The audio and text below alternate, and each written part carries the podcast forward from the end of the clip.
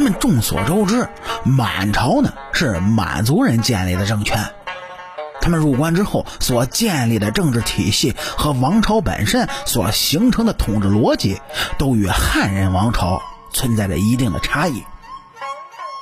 从这满洲时期的清太宗，经过入关后的顺治帝到康熙帝初年，清朝的政权中呢就出现了浓厚的封建色彩。那具体是怎么表现出来的呢？哎，首先来说，帝国都是以皇帝，也就是天子为中心，而皇族呢作为宗室代表，则处于天子的周围。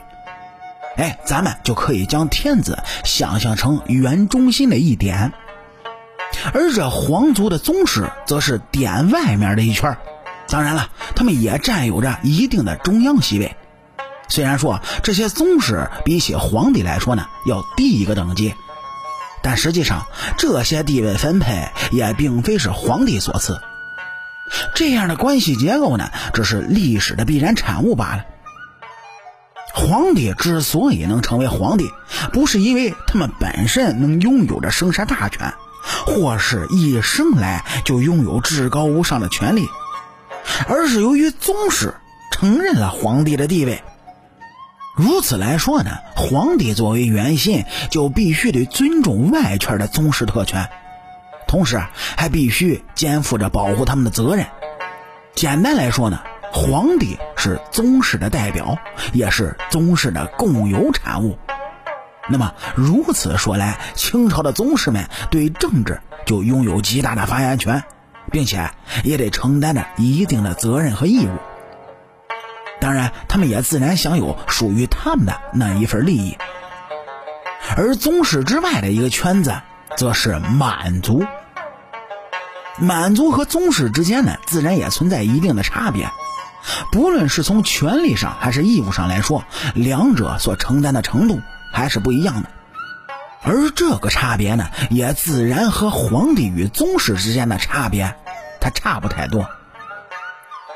接下来呢，就是第三个圈子，也就是处于前三者之外的一个最大的包围圈这个大圈便是汉民族。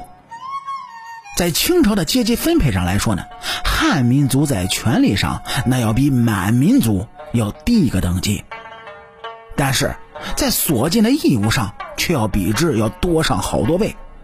用沉重这个词来形容呢，是一点也不夸张。是这也并不意味着汉人是满族人实施统治的基础，只是因为满族人由于历史原因而有权暂时凌驾于汉人之上而已。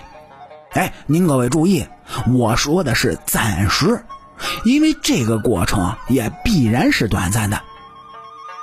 这纵观历史，我们可以发现，在外界文化进入汉文化之后，并不能将汉文化给改变，相反，很多时候呢，他们都被汉化了。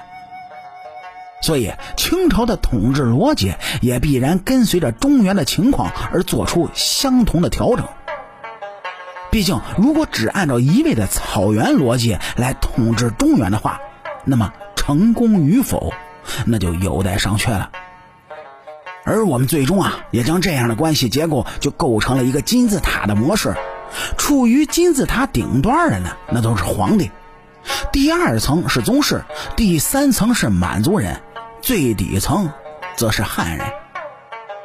这也只不过是封建之下的阶级模式罢了。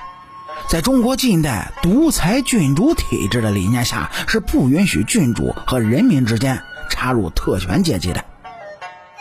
简言之啊，哎，皇帝下面就只有两种平行模式，一方呢是汉人，一方是满人，而管理两者除了郡主之外，还有郡主之下的官僚系统。独裁郡主需要依靠官僚系统来维持帝国的稳定。而清朝的皇帝呢，稍微麻烦一些，因为他们既是满人的郡主，也是汉人的郡主。